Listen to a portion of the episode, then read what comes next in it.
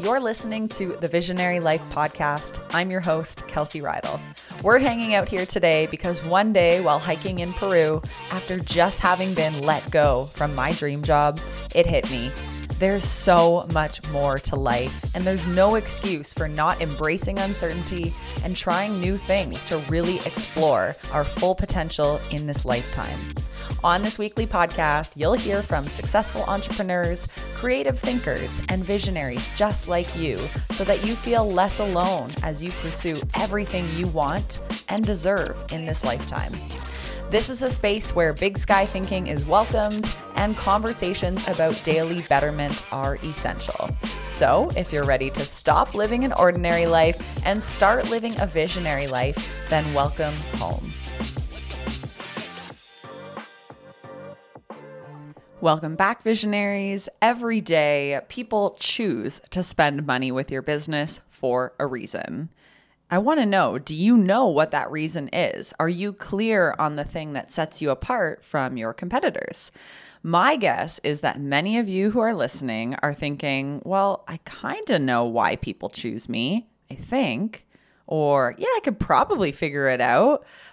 Here's the thing without clear positioning right now, you are leaving money on the table while your customers choose to work with your competitor because they don't know what sets you apart. So let's not let that happen any longer. Today's guest is April Dunford. She is a globally recognized leader in the topic of positioning, and she has a deep curiosity about what makes the difference between a winning product and a loser. And she's here today to share exactly how we can all become winners through proper positioning. Now, I want you to listen to this episode maybe twice if you're a business owner who has ambitions to grow over the coming months because good marketing requires clear positioning. So, this is super, super important. And honestly, it's something I struggled with for so long. Now I know I'm here to solve the problem that so many online service business owners face, which is going full time and becoming fully booked. It can be such a daunting transition, especially when you're running a business as a solopreneur. You know, you get a few clients here, you get a few clients there, but you aren't sure how to get fully booked. So, that is my positioning. That is the problem that I solve and who I am working with. And it positions me as somebody who has a specialty. So, in this episode with April, we're going to get into why positioning is so important for growing your business. We talk about the five components of effective positioning and the the 10 step process for writing your own positioning statement. We talk about the most important parts of your statement and tips on how to write it. And more broadly, why niching down is actually going to help you reach more people. I know that's a common misconception that if you niche down, there's less people to work with, but it actually is kind of reverse of that. Uh, and we also talk about April's favorite marketing books and tools that have helped her along her journey. So be sure to grab a copy of April's book. It's called Obviously Awesome How to Nail Product Positioning So Customers Get It, Buy It, Love It. And you can find that book anywhere books are sold. So head to aprildunford.com for all of her work. That's April, D U N F O R D.com. And I hope you enjoy this week's episode. April, welcome to the Marketing Hotline podcast. I'm so excited to sit down and chat with you today. And as a marketer myself, positioning is always something that I've had kind of that deep curiosity, but could never quite figure out a formula. And in working with many clients, I did a lot of these fill in the blank statements, and we would always be kind of doing our most educated guess as to what the positioning of the product or the service was. But as soon as I found your book a few years ago, I thought this is what I needed. This is how I can be a better marketer and actually have a proper formula for my positioning. And I hadn't read the book in like at least a year. And so I just re downloaded it on my Kindle and was reminded of how many awesome nuggets are inside of it. So before we dive into all things positioning, I'm curious, what were you up to before becoming an expert on this topic? Like, can you brief us on a bit of your career path? Yeah, sure. Well, th- thanks for saying all that about my book. It, it, you know, before the book, I had a fairly traditional marketing career, I guess, except for maybe the start. So um, I started out working at startups uh, in product marketing. That was my specialization at the beginning. Um, but I quickly became a, a head of marketing. Um, and then I was a repeat vice president of marketing for about 25 years. I think in in total, I did. Uh, I was head of marketing at seven different startups six of those startups got acquired, which resulted in me being, you know, a senior executive at a bunch of big companies like IBM. Um, uh, and I, yeah, so I did that for 25 years. And about five years ago, I made the switch to consulting. And so uh, when I made that switch, I did some thinking about, well, what would my specialization be and what would I focus on? And I settled on positioning mainly because I felt like it was a really misunderstood concept. And um, I had done a lot of positioning in my career and repositioned a lot of things, and I had a bit of a methodology together that that I was following, and I thought, well, maybe I could teach people how to do that, and that's how I ended up here. Mm, I love that. And it's cool because I think a lot of our listeners, too, are service providers or freelancers, and they feel mm. that way as well. They have a bit of a methodology, but they're still working through how to package it up and how to really refine yeah. that process and make it repeatable. How was that for you? Like, did you go through like years and years of figuring out, like, what is my formula? Or did yeah. you just sit down one day and go, you know what? I know enough. Here are the 10 steps. Let's go. Oh, I wish it was that easy. no, I actually I I did spend I I fall in the years and years camp. So um so I I had had a blog for years and I'd been blogging about things and you know blogging was a good way for me to kind of get my story straight on stuff. You know, it's one thing to know how to do something. It's another thing to try to sit down and teach somebody how yeah. to do it. And so um so I spent a so I started out blogging and then um, and then you know when i decided positioning was going to be my thing i was trying to codify all this stuff that i've been doing. And some of it was hard because i was actually doing it by kind of gut feel. But if i had to explain to somebody what's going on here that that would be harder. Um, so uh, i ended up teaching a course. So i i taught a course at uh, u of t for a while and one at waterloo and then I was teaching uh, positioning workshops at a bunch of local startup accelerators because I was really focused on startups. And that really helped me get my story straight on, you know, what were the steps and what were I trying to do and how do I break positioning down into pieces? How do we go about doing it? So I probably spent two, maybe three years doing that. And then I wrote the book, and writing the book sort of forced me to get it even tighter um, and and again then writing the book took another year or so so you know all in yeah we're measuring this one in years not mm-hmm. months unfortunately well and i think but, it's an important lesson too that things don't yeah. just like come together perfectly right yeah. away like you may have to start teaching the workshops imperfectly and testing before you come to the finished product. That's exactly it. That's exactly it. Like it, it, it, surprised me actually because I felt like I had a methodology right out of the gate. Like I felt like I should be able to just write this down, you know, and teach people right out of the gate.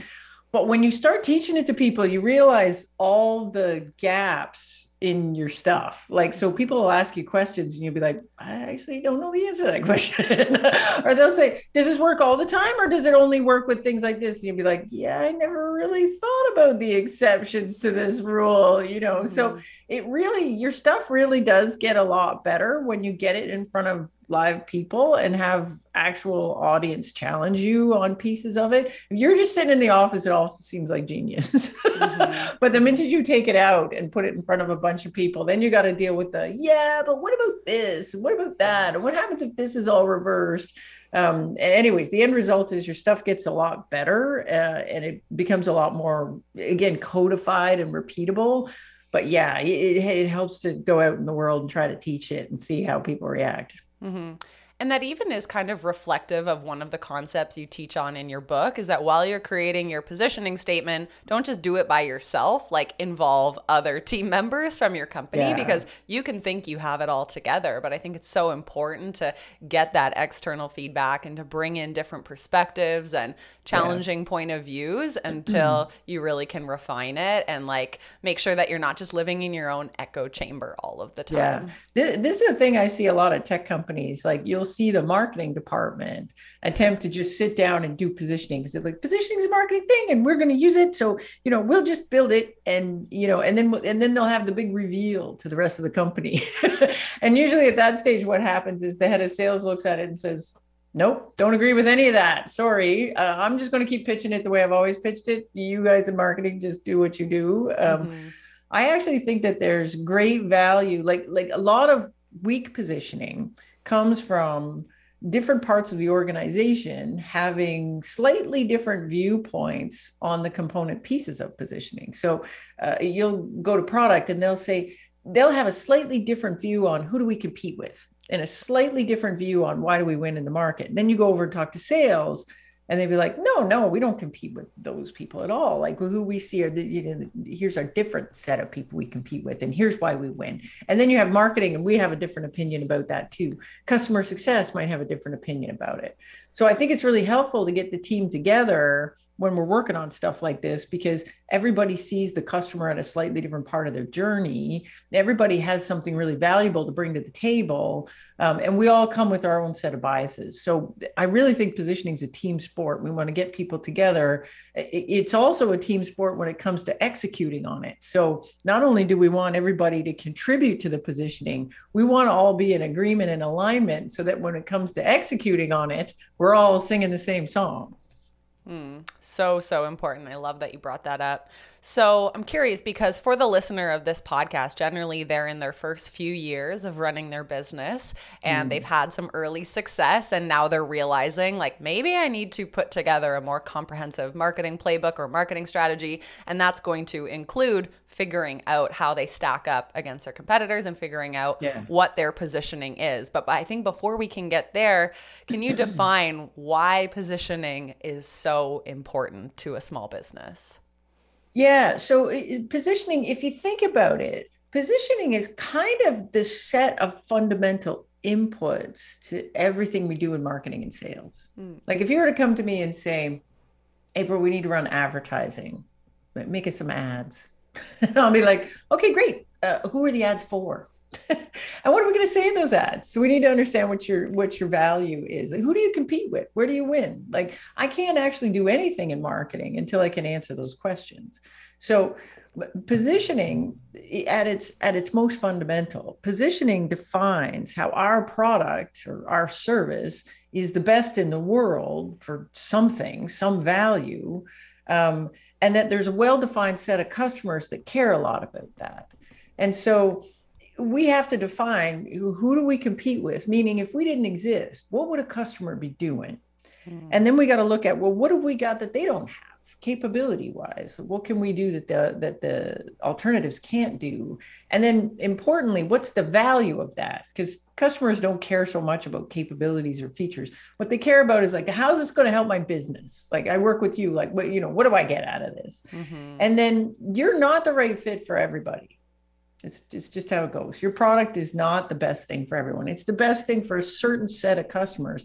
And you really want to have a tight grip on that because otherwise, you're going to waste marketing and sales resources trying to sell to people that actually aren't even a great fit for your stuff. So you need to say, okay, this is my differentiated value. Who cares about that? And how do I get in front of those people? And then, um, and then the last bit is this idea of market category. Like when people come and say, What do you do? or What are you? or What is this thing? What's the answer to that?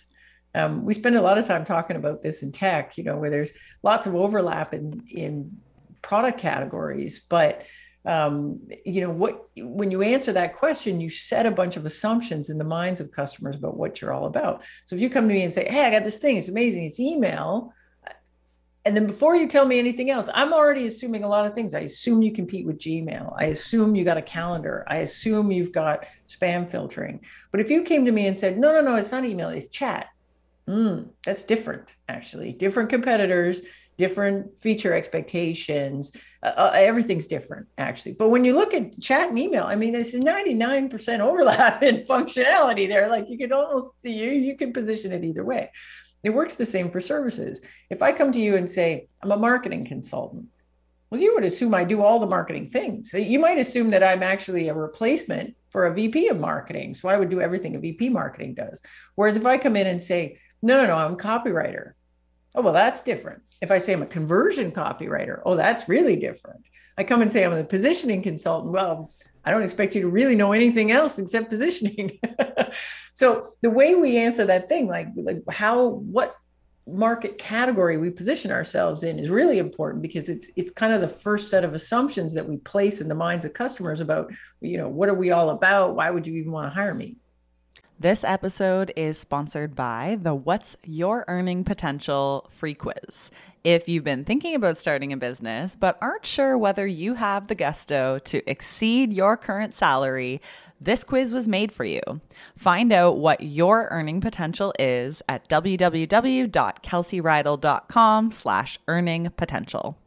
Is positioning so challenging or maybe people are so resistant to it because it means you have to niche down almost like you have yeah. to decide who you want to talk to and what attributes you're going to play up versus yeah. being like we are the brand for everyone who consumes Everything. this yeah and i think like naturally everyone. we have a resistance to that because we're like no mm. like i want to help everyone i got into business so that i can serve my right. community um, i'm wondering is that why sometimes business totally. owners avoid it. totally, totally why. And it, particularly in services businesses. Like uh, when we think about products, uh, you know, your features are set. Like the, you know, your product does and doesn't do a set of things. Like, I mean, you know, I can list the features, I know exactly what they are. When we're talking about services businesses, this gets a little bit harder because it's like, well, I can do anything for anybody. And, you know, and if I can't do it, I can hire, I can subcontract somebody that can. So, you know, really, I can do anything for anybody. So why would I ever want to say no? Mm-hmm. And that's kind of the wrong way to think about it because if you think about it from a customer's perspective, I don't want, you know, I, I've got a positioning problem. I don't want just anybody fixing my positioning problem. I want somebody that knows something about positioning. So if you come to me and say, no, I do all the things for all the people and all the things, and it's like, yeah, I don't have all the things kind of problem here. Yeah. I got a positioning problem. So tell me how you're going to solve that. And mm-hmm. so the real question we should be asking ourselves is where do we win? Where do mm-hmm. we win?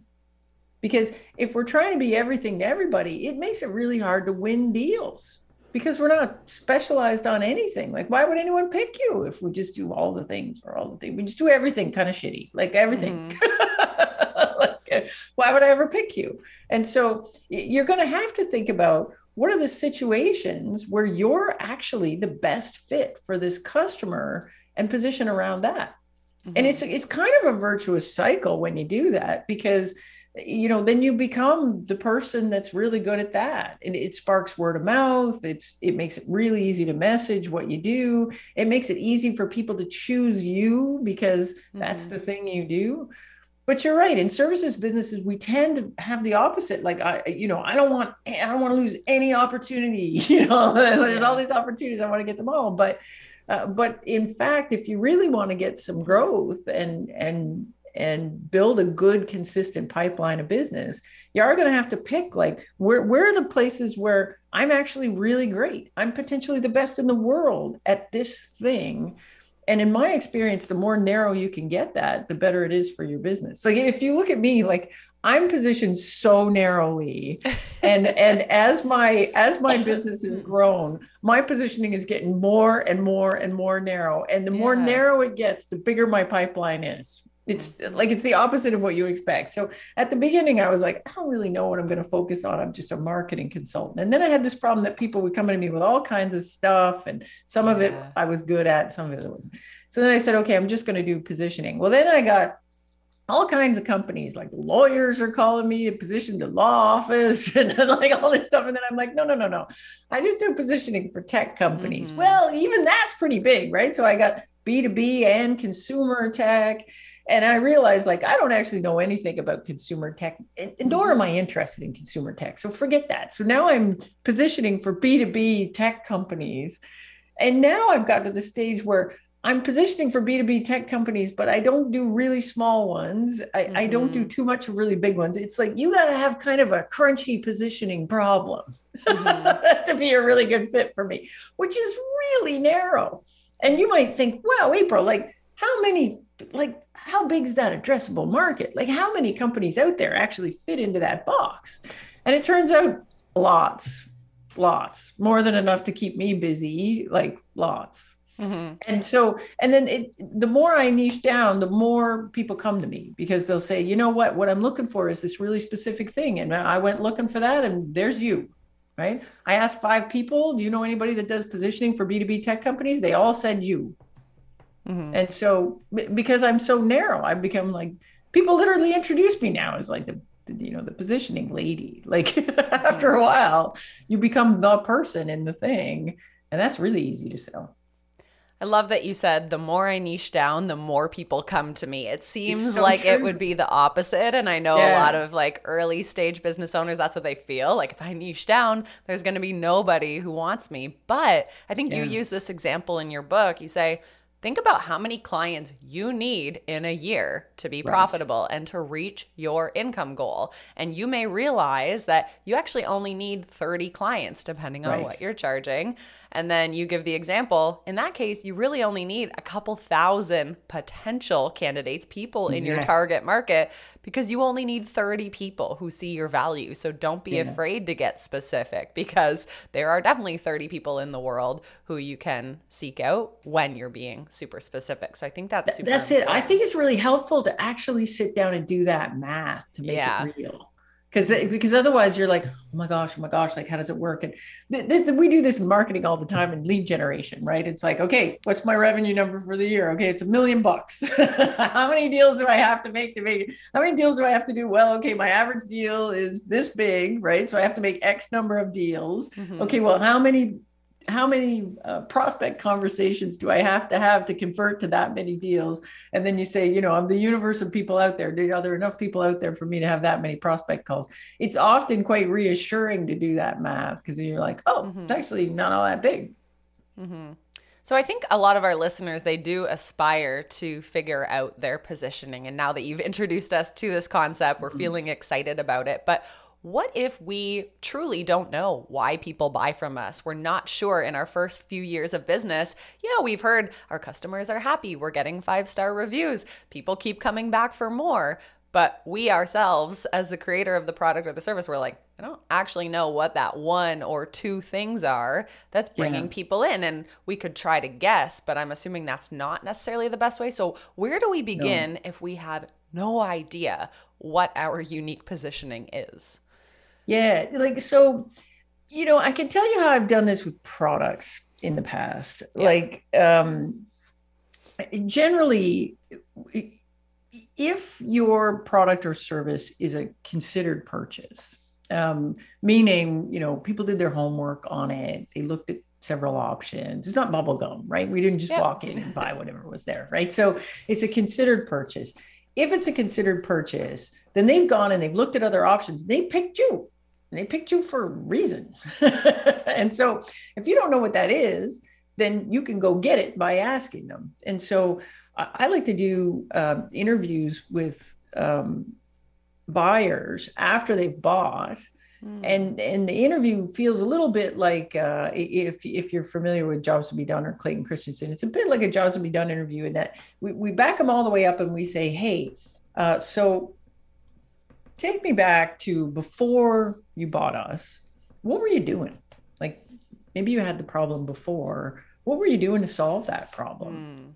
And so were you, you know, were you doing it manually? Were you doing it yourself? Were you hiring an intern? Were you working with someone else? Did you have some other product you were using? Like what were you doing before? And then something happened, you know, you woke up one morning and decided we're not going to do it that way anymore. We're going to do something else. So what happened? Like what was the trigger? That made you say enough you know we can't keep doing this with joey the intern he sucks he makes all kinds of mistakes you got to do something different. Or, you know, maybe the business is growing, or maybe like who knows what it is. But it's really important for you to understand what that trigger is because it's the beginning of a purchase process, right? I woke up one morning and said, I can't do this. And it might give you some real insight into who's a good fit for you.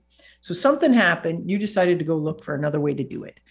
And so then how'd you how'd you do that? Like did you did you Google it? Did you ask your friends? Did you go on a review site? Did you like how do you know? And that's important for you to understand because that's where you got to be to intercept these people when they're in the make a list phase and so then you made a list of potential solutions to this problem um, and you picked me great uh, why so i want to know why you picked me and also while i got you on the line why not the other ones and this is important because sometimes um, we see the we, we get interesting intelligence out of that too like sometimes people pick you for a set of reasons, but they actually disqualified the other folks for a set of reasons. It's important to understand that too.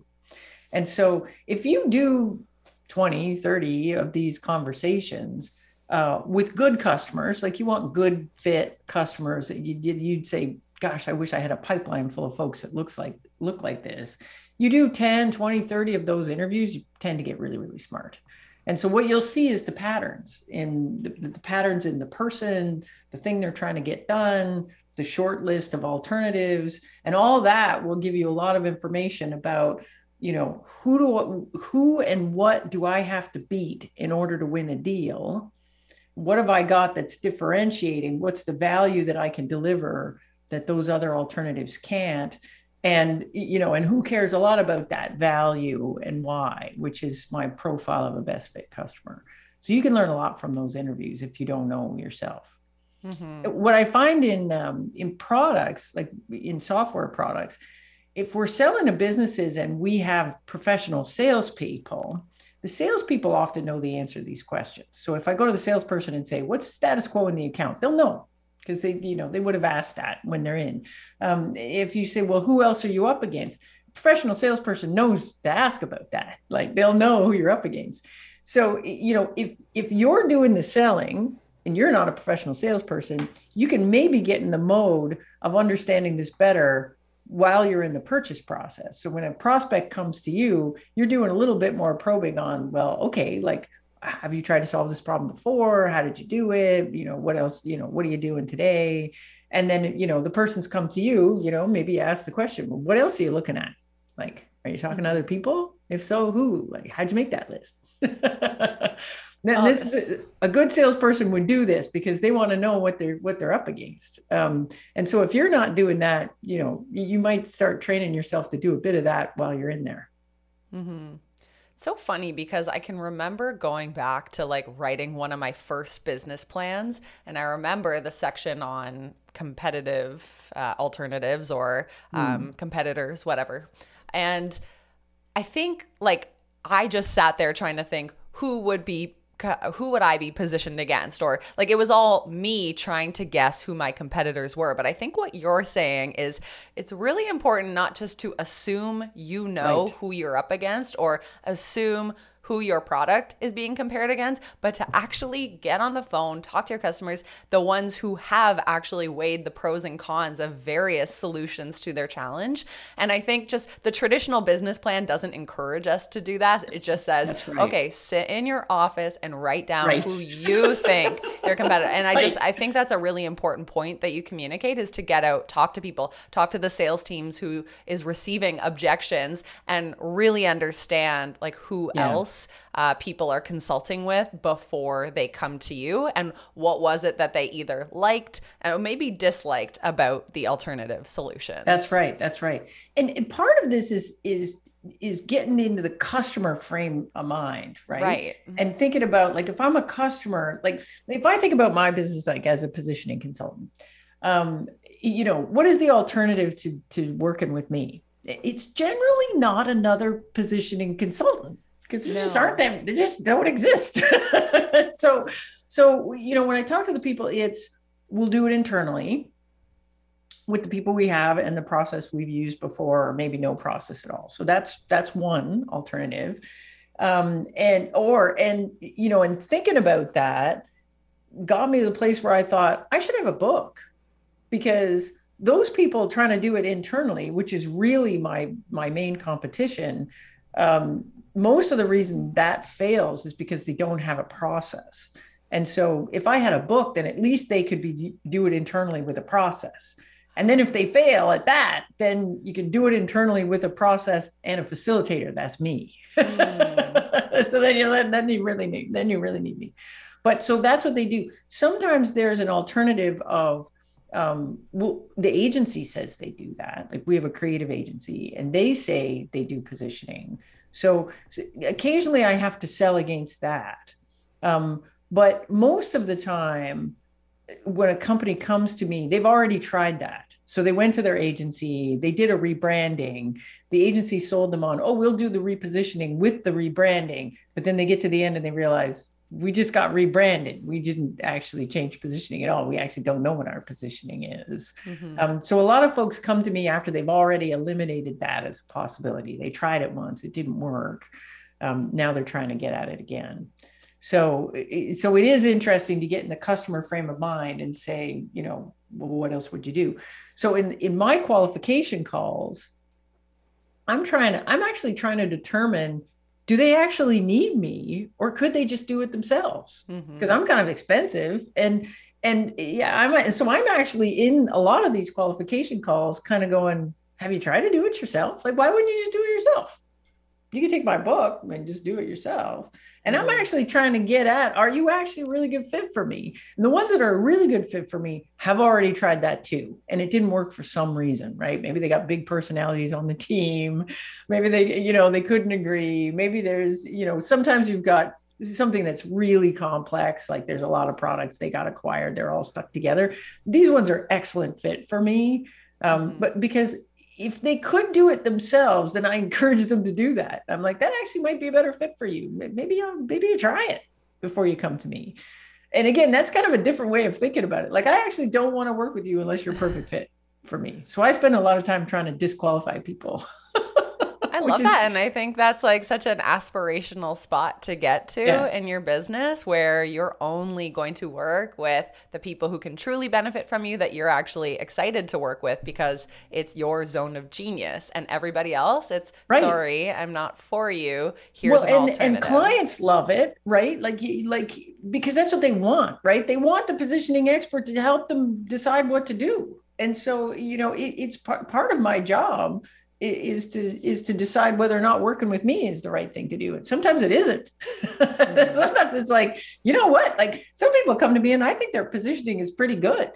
Like so i'll look at it and say i, I don't know. I don't think you need fixing. This looks yeah. good to me. Mm-hmm. i think you know maybe you've got a marketing execution problem. Maybe you got a sales execution problem but so i it, and I think that's fair because the last thing I want is for them to come and you know we do the whole thing and they'll say, "Hmm, that's funny. Looks just like the positioning we had before." I'm like, "Yeah, I guess it was good." mm-hmm. Why did we, have, you know? So I I'm in the I'm in the phase right now of trying to be, um, trying to be kind of the kind of an honest teacher, right? When people come, like i'm trying to really qualify them and make sure that they're really good fit for me and my stuff and if they're not i'm i'm the first person to say hey here's another thing you could try it. Maybe try that first because it might be faster and easier and cheaper for you to do it that way. And then if you get stuck come back to me. And, the, and some of them do like some of them go and they try it out or whatever they get stuck they come back to me. But a lot of them don't. I get an email later and like oh you know we did it with your book. It was great. I'm like man that's good. It's good. Good outcome for everybody this episode is sponsored by the Visionary Method. The Visionary Method is a seven step system that's going to help you create and launch your business successfully. We've had 200 people go through it, and it's going to help you to generate your first 50,000 in revenue, even if you're starting at zero. You can learn more at www.kelseyreidl.com slash TVM. Well, that's the cool thing about your book is that you go into, I think it's the five components of effective positioning, but then you do this 10 yeah. step positioning process so that we can literally try it ourselves and see where we go. Um, yeah. I'm curious when people go through that 10 step positioning process, what are mm. some important considerations so that they come out with the best possible positioning statement? Like, what are those areas that you'd be like, do a really good job on this section? Yeah. So there, there's two places where people where people really get stuck. So the first one is is right at the beginning when you're thinking about competitive alternatives. Like it's you got to think about it as I got a stake in the ground that says this is what I got to beat in order to win a deal. And folks often are not thinking about competitive alternatives the same way a customer does. We talked about this a little bit. Like they'll just be thinking about you know other people that do exactly what i do. Right. And you know when we sell b2b software often we're not competing with with software that looks like ours. We're competing with excel. We're competing with word. We're competing with pen and paper manual processes and hire an intern to do it.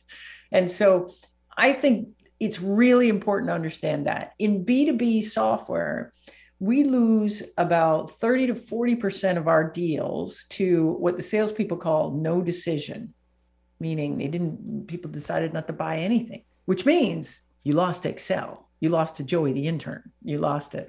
And so as salespeople, salespeople are not used to thinking about that as competition, but we should. And in positioning, it's very important so if I can't get them to, to stop doing what they're doing right now, I'm never going to win any business, right? I'm going to lose 30% of my deals to that. So when I'm thinking about the first step of competitive alternatives, who am I positioning against? I need to think about what's status quo, what are they doing right now? But I because I got to beat that. But I also have to beat anything else that lands on the customer short list that they're like, you know, it, it could be option A, B, or C. I got to have both of those. So that's the first thing. People get that wrong. Um, the second thing is value. I think value is kind of a, a difficult concept, even for marketers. It's a difficult concept, um, and so in in in tech, uh, we're used to talking about features, and sometimes we've been trained to understand what the value of the feature is. So, for example, if I say I got a phone and it's got a camera and I can say it's 24 megapixels, and you know that more megapixels is better because you've been trained that more megapixels is better. So, so I don't have to I don't have to hit you with the value of it, like, hey, the picture is going to be clear when you zoom in or whatever. You already know that. So I can just say, hey, this one's got 59 megapixels, which is better than 24 megapixels, and you know that.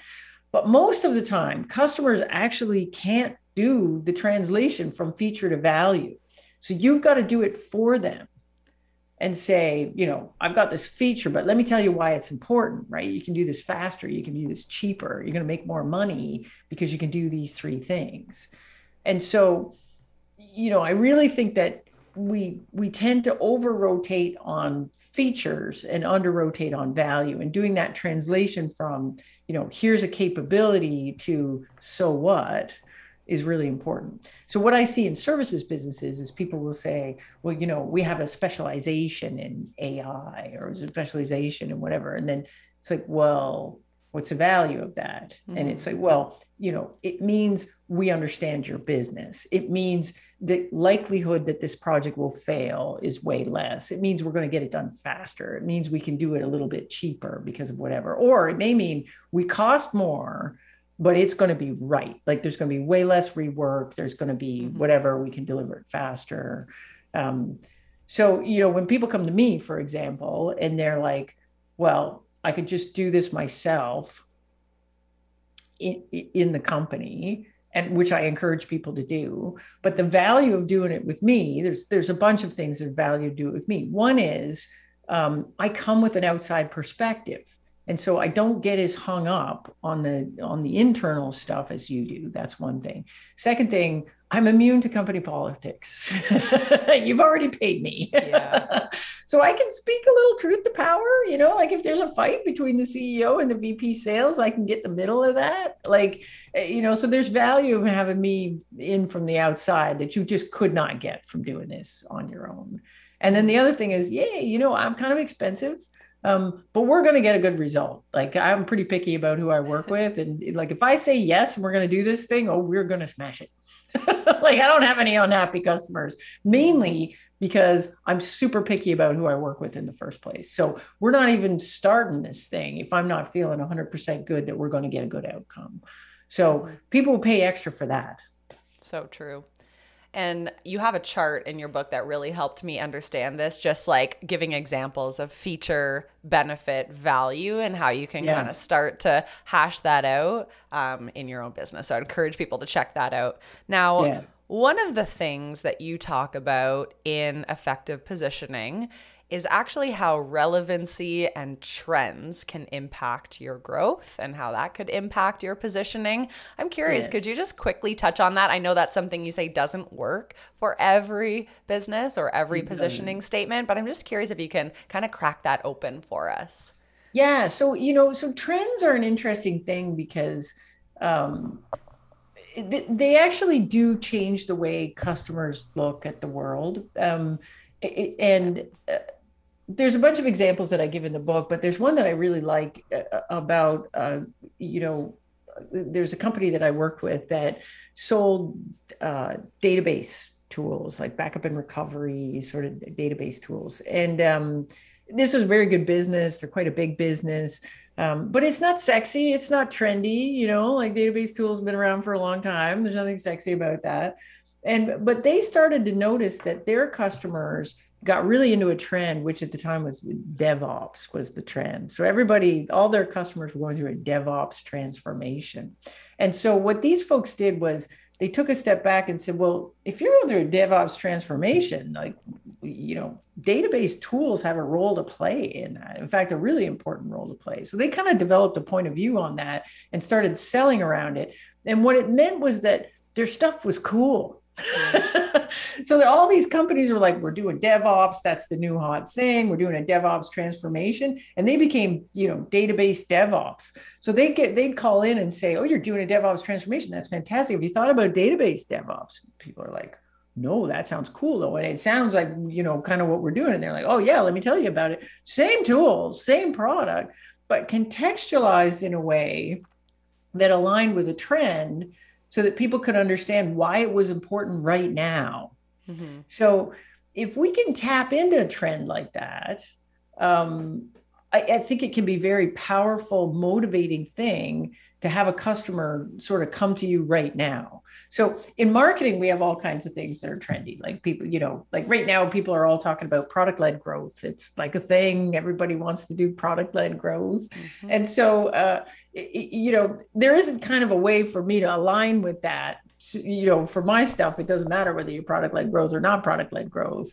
Um, but occasionally you'll get a trend. Like I have seen some consultants really align what they're doing with this product led growth thing because it's hot and everybody wants to talk about it. So maybe you're doing like, you know, customer intelligence work or you know maybe you're a specialist on onboarding whatever mm-hmm. you know you could kind of pull in this product led growth trend and say well why is onboarding important well it's super onboarding if it's super important if you're doing a product led growth thing because you know that that's now becoming my customer acquisition channel so you actually want to really optimize that. So if I was an onboarding person, you know, it would make sense for me to really align that with product led growth and then make my stuff look sexier and cooler and kind of contextualize why it matters to a company right now.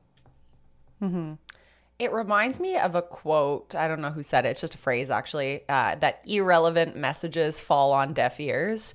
And it's like, unless you are relevant, like the yeah. chances are nobody's paying attention to you. So I love this idea of thinking of like what is trending or what is relevant right, right now. And can I capitalize on it or play up on it. Um, and if not, like obviously don't just like jump on a Right. bandwagon just because. But I think it is important because and it doesn't mean you're, it doesn't mean you're dead if you don't have one of those. Yeah. like you know like my example of that company the, the database tools company a fantastic business but if you can figure it out you have this potential for this acceleration because customers are sitting around talking about this stuff they're like oh you know do we have a product led growth strategy what what are we going to do about product led growth geez uh, Mhm. maybe you know and and then you're in the middle of that saying hey well if you're doing this then you know you need my stuff I think it can potentially be an accelerator or an answer to the again, it answers the question like, why now? Why do I want to do this right now? Oh, if you're in the middle of this, then this is why this is important.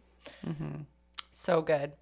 Um, okay, so switching gears a bit as we kind of round out this podcast, like I would definitely suggest people should go through your book to really craft an excellent positioning statement. It is probably the best tool that exists right now to DIY it, which I love. Um, so first off, can you tell us where people can get the book slash where they can learn more?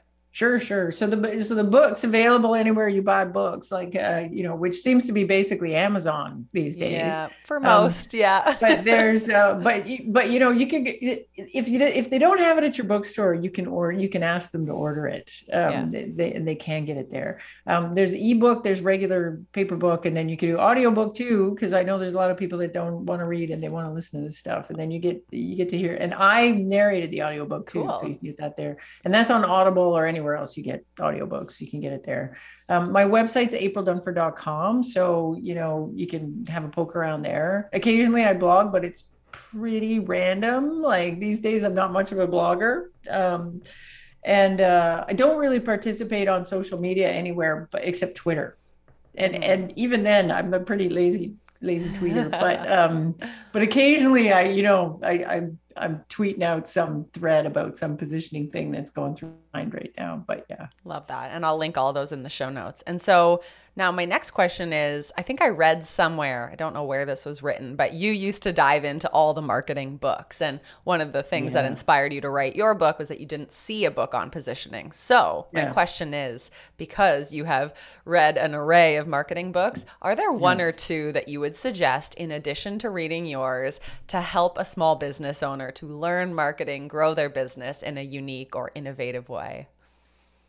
Well, so you know, the original book on positioning is by these guys called Ries and Trout, and it's called Positioning the Battle for Your Mind. And I actually think that's still a great book. It's a great primer on what the heck is positioning. Like, why should I even think about it? Um, my book is a bit more on the how-to, like how am I actually going to get positioning done? Because that frustrated me that that book didn't have a how-to part. So that book is really old. It was written in the 80s, but I still think it's an excellent book. Um, Mhm. if, if you go to marketing school, it's the book you'll be forced to read to learn positioning. I and I still think everyone should start there. It's a great book. You should read it.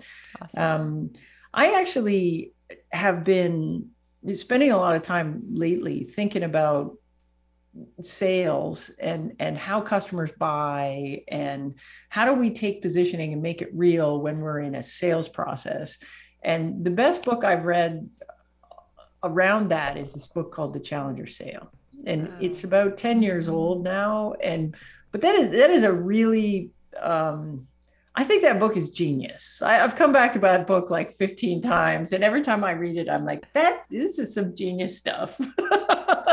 so I would recommend everybody read that. I think it's a good book. It's not, it, there's a lot of components of the Challenger sale that I would consider marketing. Like it's, it's, it's, it's contrived as a sales book, but it's really about how do we craft a story um, that gets customers thinking about things in a different way so that we can sell them something. Anyways, Mm. I think it's a genius book. Everyone should read it. Awesome. Thank you for those recommendations. And yeah, even though the Challenger sale has come up so many times in conversation, I've never read it. So maybe this It's will a be the hard, catalyst. it's a hard read. I'll tell you, it's not an easy read. It's yeah, it's not a light book.